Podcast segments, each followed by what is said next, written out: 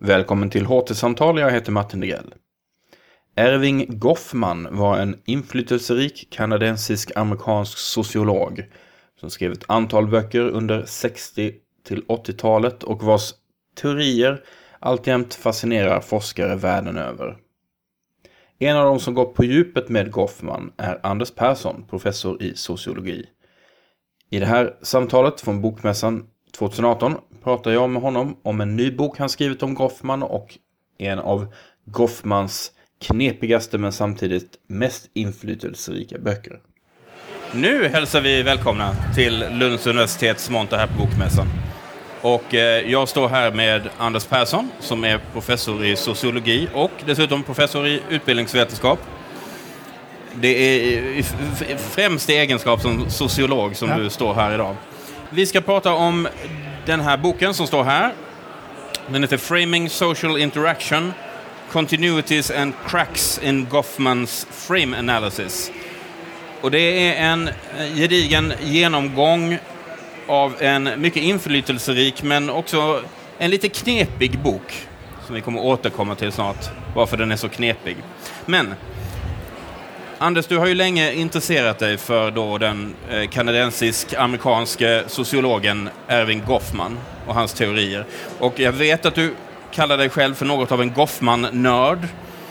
För oss då som inte är sociologer, kan du förklara vem den här Goffman var och vad, han, vad hans betydelse för ditt ämne? Han har haft stor betydelse för sociologin och betraktas av många som en av de främsta nordamerikanska sociologerna, och eh, han slog igenom, så, om man kan säga det om en forskare, med en bok där han försöker att förstå socialt samspel som en slags, eh, dra- med hjälp av ett dramaturgiskt tänkande. Alltså att vi tar roller eh, och vi ser andra, andras görande som roller och så vidare. Performance, han var en av de t- första som använde det ordet i, i samhällsvetenskaplig eh, forskning. Han var också en väldigt speciell typ som eh, eh, man kan kalla honom, jag kallar honom för en outsider on, on the inside. Alltså han, han var liksom professor på Berkeley och också på University of eh, Pennsylvania. Han var ordförande i Amerikanska sociologförbundet, så han var ju verkligen stor i den branschen. Samtidigt så, så var han också en outsider. Han gjorde saker som, som man vanligtvis inte gjorde som professor på Berkeley eller som ordförande i det amerikanska sociologförbundet. Till exempel? Till exempel eh, rätade upp folk eh, eller i små mikrosituationer på konferenser. Han träffade en, en kollega som han aldrig hade träffat och sa, det var den fulaste slips jag har sett, den du har på dig. Och liksom hela tiden bröt mot den sociala interaktionsordning som han själv hade beskrivit in i detalj från sin avhandling nittonhundrafemtiotre och sen framåt till sin död nittonhundraåttiotvå. Så, främst, så han var verksam då femtio, sextio, sjuttio? Ja, precis. trettio men, år. Så du var lite inne på det innan, men vilken, vilken slags forskning var han intresserad av? Alltså du pratade om social interaktion. Um, på vilket sätt var han intresserad av det?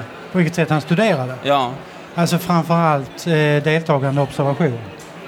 Han eh, deltog i olika sammanhang, både institutioner och organisationer.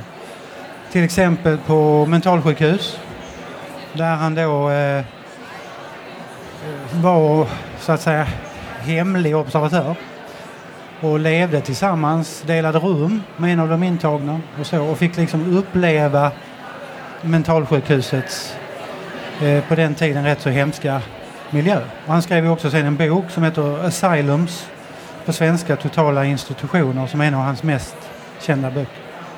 Så deltagande observation oftast, men också mycket text, textläsning. Kanske gjorde han en intervju, möjligen, någon gång, men det var inte han skrev. Men den här typen av deltagande observation och var med och sådär, var, var, det, var det väldigt etablerat när han höll på med det, eller gjorde han något nytt inom den genren så att säga?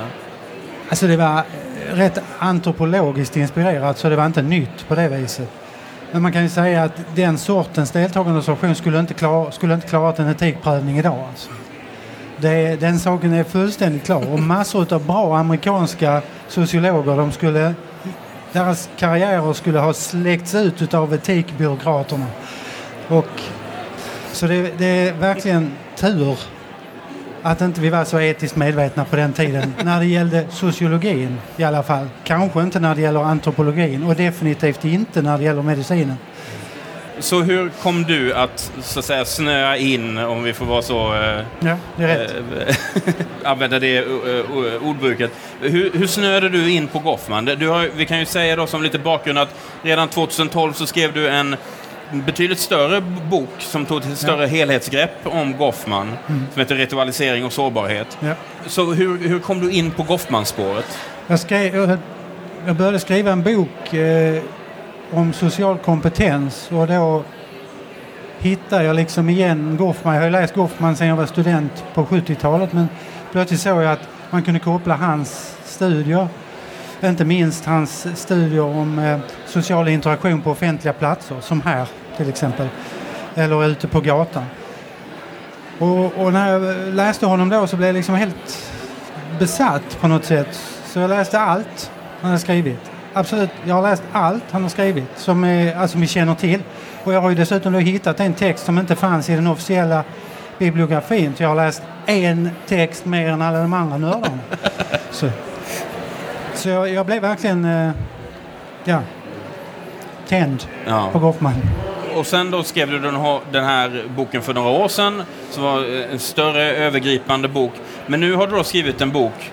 Eh, om hans, och, och, som ju i princip handlar om en av Goffmans ja. böcker, precis. Nämligen en bok som heter Frame Analysis som kom nittonhundrasjuttiofyra, som jag då inte, jag har inte läst den här, denna urtext, men eh, du beskriver den som en, en mycket inflytelserik men kanske inte lika läst som, som den är, lika mycket som den är citerad, om det, mm. den paradoxen går ihop. Ja, precis. Eh, va, va, Varför just den boken? Varför, varför skrev du en bok om, en, om denna bok? Därför att jag inte riktigt förstod den, trots att jag hade läst den tre gånger. Jag, tänk, jag, jag liksom tänkte att jag måste få ett liksom, sätt att begripa den. Och det tycker jag jag har fått i den här boken. Jag tror det är många som kommer att invända och säga att liksom, ja, man ska inte alls förstå den på det sättet. Men, men den boken var liksom som en, vad ska man säga, ett spöke för mig. Fram tills att jag fick möjlighet att ta tag eh, i den. Tack vare eh, humanistiska och teologiska fakulteterna på Lunds universitet, kan man ju säga. Men om vi nu ska prata om frame analysis, du beskriver den då som superinflytelserik, mm. men också snårig, svårbegriplig, kanske lite dåligt skriven, ja. jobbig att ta sig igenom. Vad kan du mer säga om den? Den utgår från frågan, vad händer här? Och det är liksom en sån där Goffman-fråga.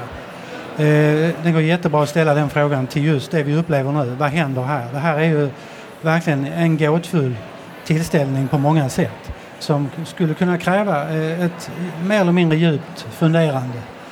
Det han framförallt försöker göra i den boken, det är att visa att eh, verkligheten har många olika dimensioner.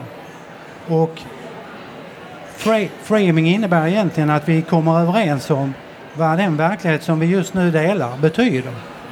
Och, och det är liksom, man kan säga det är en, en slags sociologisk pragmatism som man där lägger ut. Det handlar om att vi organiserar våra erfarenheter för att förstå liksom detta. Har vi varit med om detta innan? Ja, vi var med om något som liknade och så vidare. Så att det här är egentligen Goffmans bidrag till någon form av kunskaps teori om den sociala verkligheten. Och eh, det finns en del föregångare i U S A och i Tyskland till detta, men det är inte så många som har, som har arbetat med, med just det här begreppet. Men hur kommer det sig att den är så inflytelserik om den är så knepig att ta sig an? Alltså vi vet ju inte idag. Vi har ju många som bara räknar citat och, och refer, liksom referenser och så. Och gör man det så är den väldigt inflytelserik. Här ser man ju problemet med att räkna de här citaten, därför att den är faktiskt inte så inflytelserik i sak, men den är däremot väldigt inflytelserik i att man ska ha citerat. Jaha. Så, och, och jag citerar några som skriver om den, och, och det bästa citatet tycker jag i, i den här boken om eh, hans bok Frame Analysis. Det är en ung tjej som, som läser på ett universitet, och hon säger att alla citerar Frame Analysis, och detta är nu eller för tio år sedan. Och jag har läst den, men jag fattar inte varför man ska citera den boken. Och dessutom är den alldeles för lång. Den kunde bara vara hundra sidor. Så att hon hade ju en, en nykter syn mm. på, på denna. Va? Och då blev det ändå ett citat. Det blev ändå ett citat. Exakt. Men eh, vad är hans största insikter då angående de här eh, ramverken för de här sociala interaktionerna? Eh, hur vi bygger upp ett någon sorts gemensamma regler, gemensamma rum. Vad är hans största insikter som du ser det? Alltså, hans största insikter är egentligen att frame eller framing är utomordentligt bra redskap för att förstå variation och olikhet. Framing innebär egentligen att vi skapar oss en delad verklighet. Mm. Men det är en verklighet som är väldigt eh, liten. Den är liksom begränsad, ofta till ett påtagligt rum som detta, där vi kan se och känna de andra människorna. Men poängen, poängen är liksom att han, han menar att verkligheten varierar. Mm. Nu lever vi i en tid där det är problematiskt att säga det. Idag ska vi gärna ha liksom en vetenskapligt grundad verklighetssyn, trots att vi vet att det finns massor av olika verklighetssyner och många som inte är vetenskapligt grundade, och de fungerar ändå. Men och hans framingbegrepp är väldigt användbart för att analysera verkligheter som förändras. För, och de går, jag, jag går igenom hans texter och visar hur, hur han gör det. Men jag menar, normsystem är viktiga att, att studera i det ljuset. Hur vi möter andra människor och hur vi svarar på frågan vad händer här, och hur vi får de andra att dela eh, vår uppfattning, min uppfattning, din uppfattning om vad det är som händer här. Ett slags, eh, ja kanske inte förhandlingar, jag gillar inte det begreppet i det här sammanhanget, snarare slags eh, sociala överenskommelser om, om hur, hur världen är beskaffad just nu. Och du skriver också att det, det är kanske ett tydligast, de, de här ramverken, regelverken, de blir, de blir som tydligast när, när någon bryter mot ja, dem. Exakt. Eh, och du använder bland annat eh, exemplet Trump. Trump, ja, och, Dylan, och Bob Dylan, två eh, amerikanska gubbar som eh, får inleda boken så att säga med sina väldigt olika rambrott. Trump då eh, som liksom skrytmåns som är ganska okunnig om politik, men som ändå lyckas på något vis skapa uppmärksamhet. Och han har två kanaler. Han har det officiella presidentskapets kanal, och sen har han en, så är han väldigt aktiv twittrare då, va? Och så han, så han liksom realiserar ju detta genom prat. Och sen har vi Dylan som är knäpptyst och bryter ordningen med, med hjälp av det. Och eh, det är två jättebra, tycker jag, exempel på hur man kan hur man kan bryta en inramning. Mm. Men du, du skriver också att du, du ser också brister i Goffman och hans resonemang. Och det säger ju lite grann av, av undertiteln här, cracks mm. ja. eh, hos Goffman. Och du skriver bland annat att hans, att, eh, hans överskuggande tes i allt han gjorde var don't take the world at face value. Ja. Eh, vilka begränsningar innebär då det synsättet som han har? Alltså det synsättet är ju helt omöjligt egentligen. Därför att eh, om vi inte hade gjort det, då hade hela världen ramlat sönder. Vi måste ta eh, världen at face value. Sen behöver vi ju inte nödvändigtvis tro på det vi ser. Och, och jag tror också att det här är Goffman just som leker liksom med eh, oss när han säger så. Annars så är ett av de stora problemen med frame analysis, det är att den är totalt befriad från tid. Den har liksom inget tidsperspektiv. Och jag försöker visa det genom att eh, koppla ihop eh, Goffman med den tyske begreppshistorikern eh, Koselleck. Och som ju då har ett eh, väldigt spännande tidsperspektiv som, som går bra att koppla just till framing. Eh, ett annat, eh, en, ett annat, en annan spricka i Goffmans eh, kan man säga eh, bok här, Frame Analysis, det är ju att eh, det är ju ingen spricka egentligen, en stor fördel, men han föregriper mycket av den sociologi som växer fram på, på, på åttiotalet, eh, som till exempel Giddens och Bauman, som pratar mycket om ovisshet. Och en spricka i Goffmans Frame Analysis, det är just hur han visar på ovisshet, men han gör det liksom aldrig tydligt. Så det är, en, det är en spricka därför att han är omedveten egentligen om hur mycket av ovisshet det finns i ett liksom framing-perspektiv. Det, en sista fråga. Det skrivs ju fortfarande då bevisligen många böcker om, om Goffman. Det här är nog inte den enda som ens kommer bara i år. Intresset verkar vara väldigt stort fortfarande för honom. Vad innebär det? Finns det någon liksom fara i att vara så fokuserad på en person? Nu tar det inte personligt då. Men... Nej, men man kan ju undra vad det har för nytta liksom. Det... Jag menar, jag har ju varit, i, jag var på en konferens inbjuden till Las Vegas och pratade med andra Goffman-nördar liksom.